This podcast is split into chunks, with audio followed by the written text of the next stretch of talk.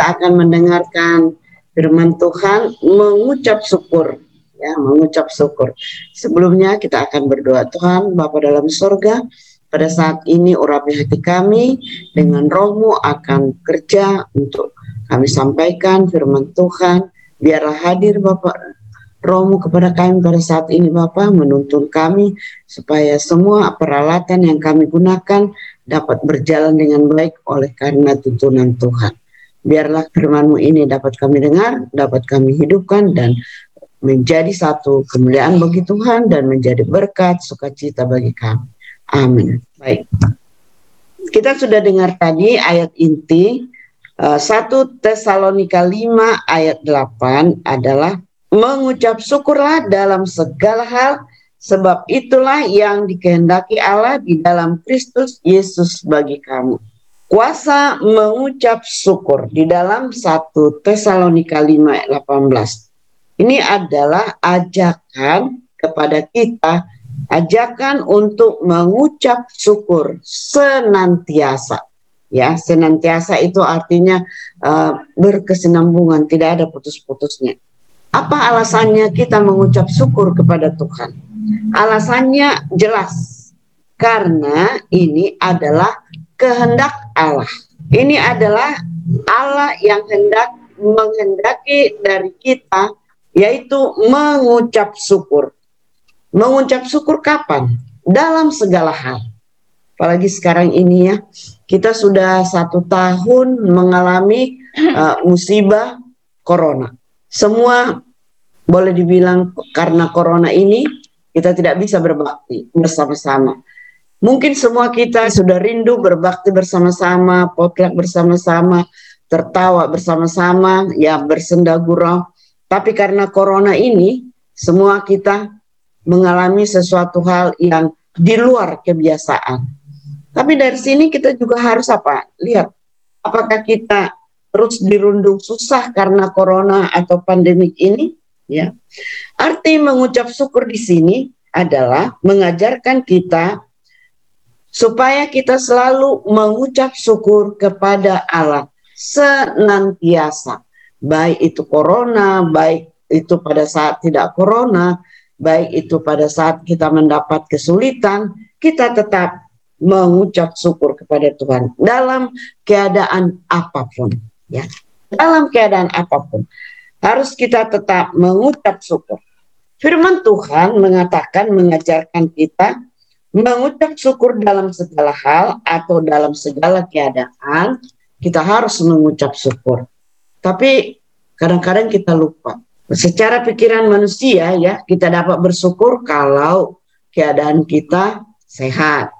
Kalau keadaan kita tidak ada kekurangan. Dan juga kita ya serba berkecukupan.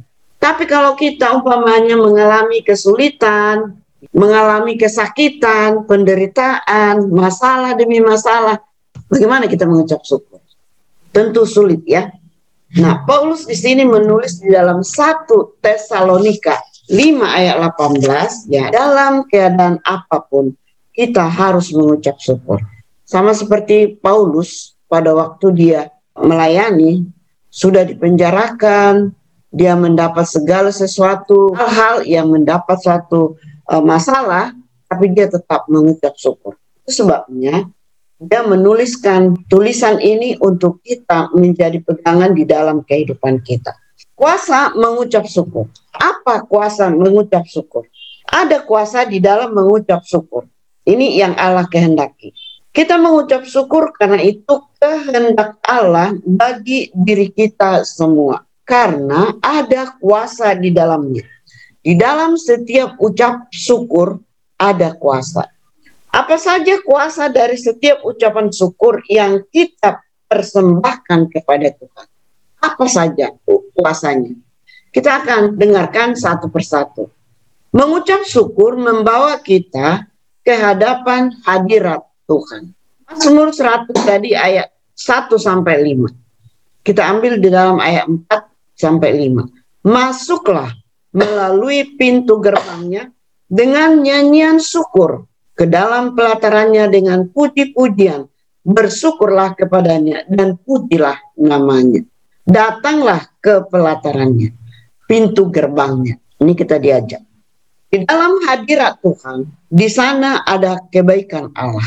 Semakin hati kita berlipat dengan bersyukur, maka semakin besar kebaikan Tuhan akan dicurahkan kepada kita.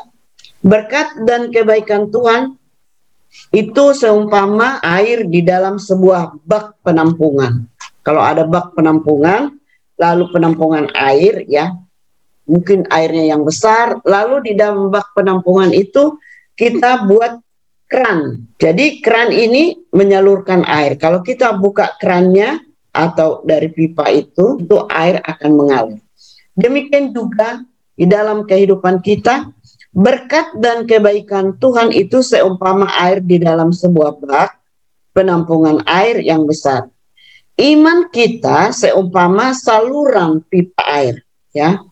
Dan untuk mengalirkan air tersebut dengan ucapan syukur adalah keran pembuka air. Jadi semakin banyak kita tampung, kalau kita buka kerannya, semakin banyak air keluar. Tetapi kalau air itu tidak dibuka kerannya, airnya itu tetap di dalam, tergenang. Dan demikian juga kita. Semakin kita banyak menerima berkat dari Allah, dan berkat itu akan kita salurkan karena kita mempunyai iman. Dan semakin kita salurkan itu berkat, semakin banyak berkat yang kita terima, berkat yang kita salurkan berkat itu banyak. Semakin hati kita berlimpah dengan ucapan syukur, semakin besar iman kita dan semakin besar berkat dan kemurahan Allah yang kita terima. Di dalam Mazmur 103 ayat 2 dan 5. Pujilah Tuhan hai jiwaku dan janganlah lupakan segala kebaikannya. Pernahkah kita bersyukur selalu memuji Tuhan di dalam kehidupan kita? Nah ini yang diajarkan.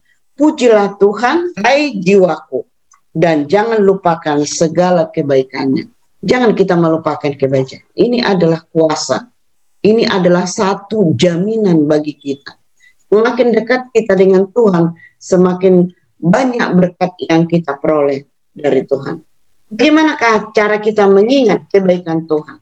Yaitu mengingat kebaikan Tuhan, kita harus di dalam kehidupan kita itu mengganti kata-kata keluh kesah aduh corona ini, gara-gara corona ini saya begini, gara-gara corona ini saya tidak mendapat berkat, gara-gara corona ini saya dagangan saya tidak apa, tidak laku, gara-gara corona ini saya tidak dapat pekerjaan.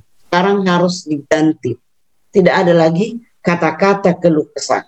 Tidak ada lagi kata-kata sungut-sungutan. Tidak ada lagi kata mengomel. Tidak ada lagi kata-kata yang kasar tidak ada lagi kata-kata menuntut, ya, memaksakan kehendak sendiri. Lalu bagaimana? Lalu kita ganti dengan kata-kata doa syafaat. Doa dan ucapan syukur kepada Tuhan. Terima kasih Tuhan, Engkau sudah berikan corona. Saya memperoleh berkatmu dari yang lain. Bersyukur Tuhan, corona ini datang kami sehat dalam menjalankan kehidupan kami. Jadi kita kita harus ganti kata-kata kita karena apa? Kalau kita ingat terus corona ini, kita semakin apa? Semakin susah kita dibuat oleh corona ini. Sudah satu tahun kita menderita dibuat. Tapi kalau apakah kita ikuti situasi ini? Jangan. Kita harus mengganti semua itu dengan ucapan syukur dan dekat dengan Tuhan. Ucapan syukur melahirkan mujizat pelipat gandaan. Mengucap syukur kepada Tuhan setiap saat akan memperoleh mujizat pelipat gandaan. Baik kita ingat Yesus memberi makan 5000 orang laki-laki dengan lima ketul roti dan dua ekor ikan. Hanya lima.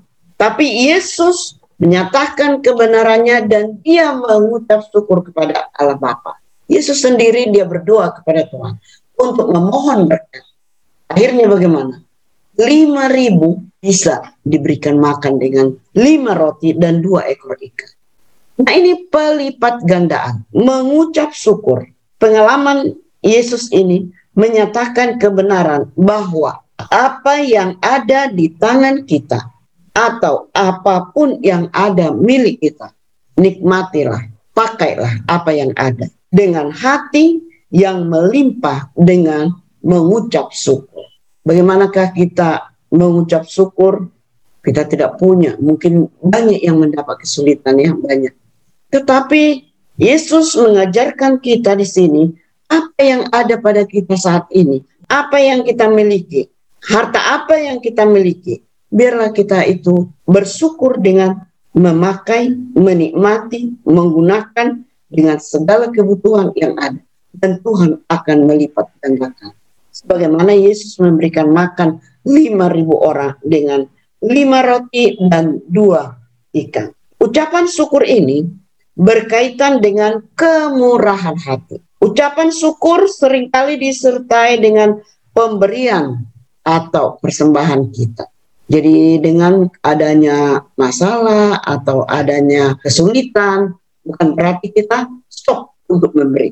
Kita diajarkan untuk memberi dengan murah hati, kemurahan hati, menolong orang dengan apa yang kita miliki kepada orang lain.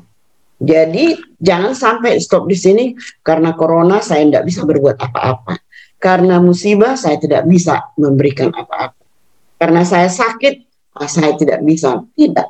Tetapi apa yang bisa kita lakukan mengucap syukur berkaitan dengan kemurahan hati. Murah hati. Memperdulikan, memperhatikan orang lain.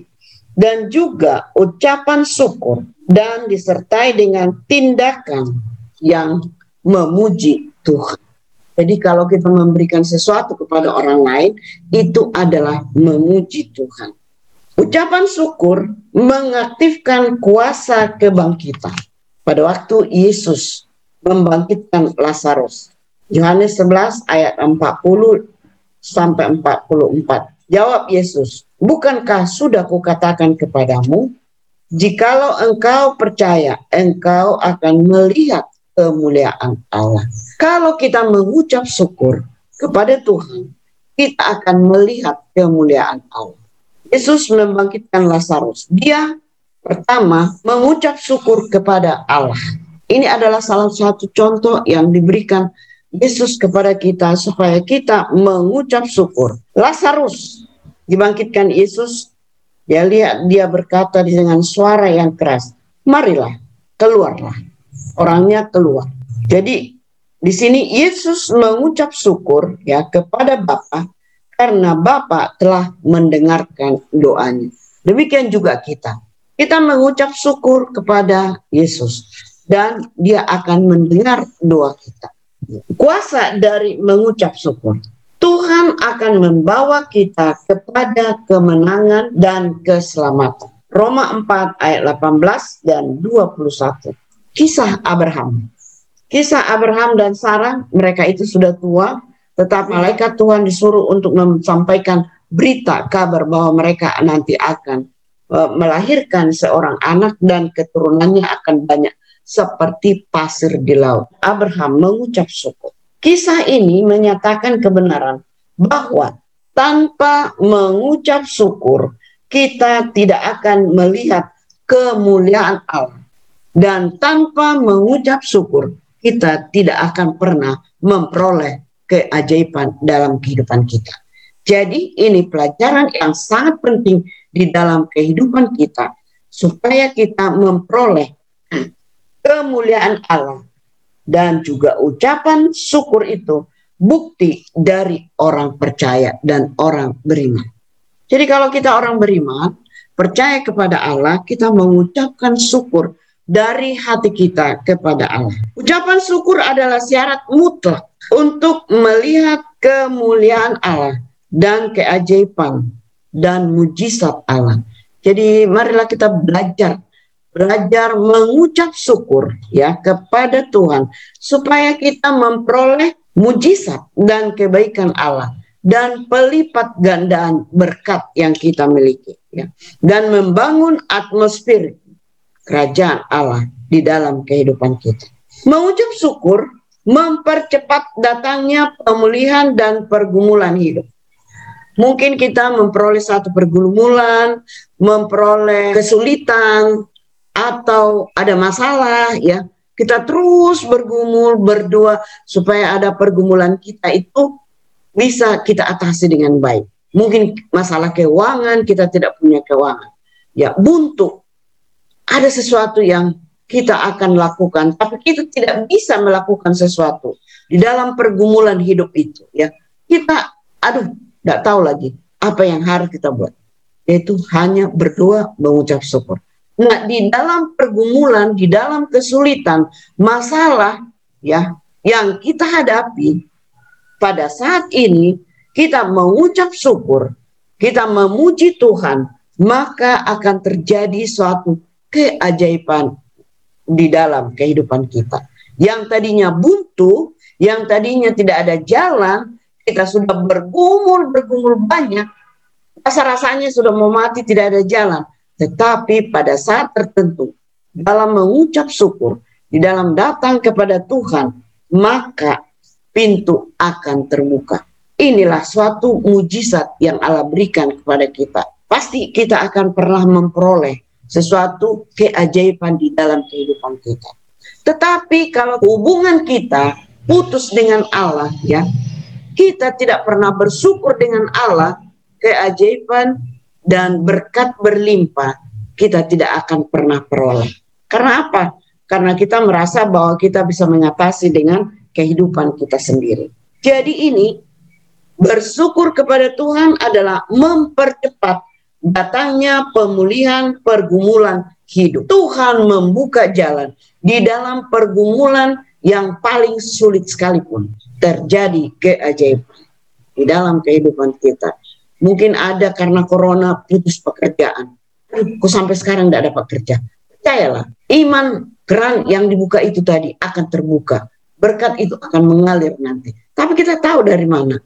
Tuhan punya banyak jalan cara untuk kepada kita. Yang tadinya kita sakit. Kita sudah bergumul-bergumul. Bagaimana? Aduh Tuhan sakit. Tapi percaya Tuhan akan memberikan suatu cara kepada kita supaya kita dapat untuk memperoleh kesembuhan. Mungkin ada masalah yang lain, masalah anak. Pergumulan itu bisa diatasi dengan mengucap syukur, yaitu mengucap syukur mempercepat datangnya pemulihan pergumulan. Ucapan syukur menyiapkan hati kita untuk menerima berkat dan kebaikan Tuhan dalam kehidupan kita. Ucapan syukur menyiapkan hati kita untuk menyambut ya datangnya fajar pemulihan atas pergumulan hidup. Menyambut datangnya berkat dari Tuhan. Daud menulisnya dalam kitab Mazmur tentang kuasa ucapan syukur ini di saat ia mengalami pergumulan hidup mengenai anaknya, keluarganya, semua ya, dirinya sendiri apalagi dia menulis ini bahwa pergumulan seberat apa pun dalam hidupnya ya bersama-sama orangnya dia dapat diatasi dengan baik karena dia dekat dengan Tuhan. Mengucap syukur adalah skill atau keterampilan. Skill itu keterampilan, kemampuan. Bagaimana kita mengadakannya? Mengucap syukur adalah sebuah kebiasaan. Itu harus dilakukan. Kalau tadinya kita jarang mengucap syukur, mulai sekarang kita latih diri kita memuji Tuhan dan mengucap syukur. Itulah skill. Tuhan terima kasih atas keajaibanmu hari ini. Kita menghirup udara segar juga itu keajaiban. Kita sehat duduk di sini adalah keajaiban. Kita bisa makan hari ini keajaiban. Terima kasih Tuhan apa yang saya peroleh saat ini. Itu suatu keajaiban. Itu sebabnya kita mengucap syukur adalah skill, kebiasaan. Lakukanlah kebiasaan yang baik dalam hidup. Mau sulit kehidupan kita atau ada masalah kita, kita lakukanlah skill, latih, belajar bersyukur dengan menaruh perhatian kepada kasih, kebaikan dan kemurahan Tuhan atas hidup kita. Bagaimana kita untuk mengatasinya ini? Kita harus mengingat masa-masa yang lalu apa pemberian Tuhan kepada kita, apa tuntunan Tuhan kepada kita. Kita syukuri tahun lalu, hari yang lalu, jam yang lalu Tuhan sudah pimpin saya. Hari ini juga pasti Tuhan pimpin. Besok juga pasti Tuhan. Terima kasih Tuhan atas berkatmu. Ingatlah, satu persatu berkat yang Tuhan berikan kepada kita masing-masing. Bawalah itu ke hadapan Tuhan. Letakkanlah segala masalahmu di tangan Tuhan. Jangan bawa sendiri. Biarlah engkau menghadapkan segala masalahmu kepada Tuhan. Tuhan akan bertindak di dalam kehidupan kita. Kita perlu datang kepada Tuhan untuk bersyukur dan berterima kasih atas semua perkara yang ada kita alami Nanti kita akan lihat, oh Tuhan berikan kepada saya kesulitan, ini maksudnya. Tidak ada satupun kesulitan, masalah yang diberikan Tuhan kepada kita untuk menjatuhkan kita. Tidak. Tetapi semua untuk memoles kehidupan kita. Apakah kita itu murni datang kepada Tuhan atau tidak. Dengan masalah ini, apakah kita tetap setia kepada Tuhan? Percayalah, tidak ada rencana Allah yang salah kepada kita. Tidak ada. Semua rencana kesulitan, masalah, atau apa pun yang lain yang pernah kita alami, ingat, Allah tidak pernah berniat jahat kepada kita. Selalu dia mengadakan apa yang terbaik bagi kita untuk kebaikan kita. Yang menjadi masalah adalah kita lupa kepada Allah setiap saat mengucap syukur. Sekarang kita harus latih diri kita buat skill itu, kita tidak pernah memahami apa jalan-jalan Tuhan kepada kita. Tetapi kalau kita lewati itu, oh inilah berkat Tuhan kepada saya. Oh inilah rencana Tuhan rupanya kepada saya. Baru kita memahami jalan-jalan Tuhan yang jauh lebih baik kepada kita. Walaupun mengalami kesulitan di dalam kehidupan kita ini. Tapi biarlah kita mau diajar, biarlah kita mau dipoles dengan baik dengan apa pun, dan dalam kehidupan kita, yang penting adalah belajar datang kepada Tuhan. Serahkan semua hidupmu, lakukanlah yang terbaik kepada Tuhan, maka kuasa mengucap syukur ada pada kita dan kita lolos dari segala pergumulan. Biarlah kita mengucap syukur dalam kehidupan kita, memuji dan memuliakan nama Tuhan selama ini. Tuhan memberkati kita. Amin.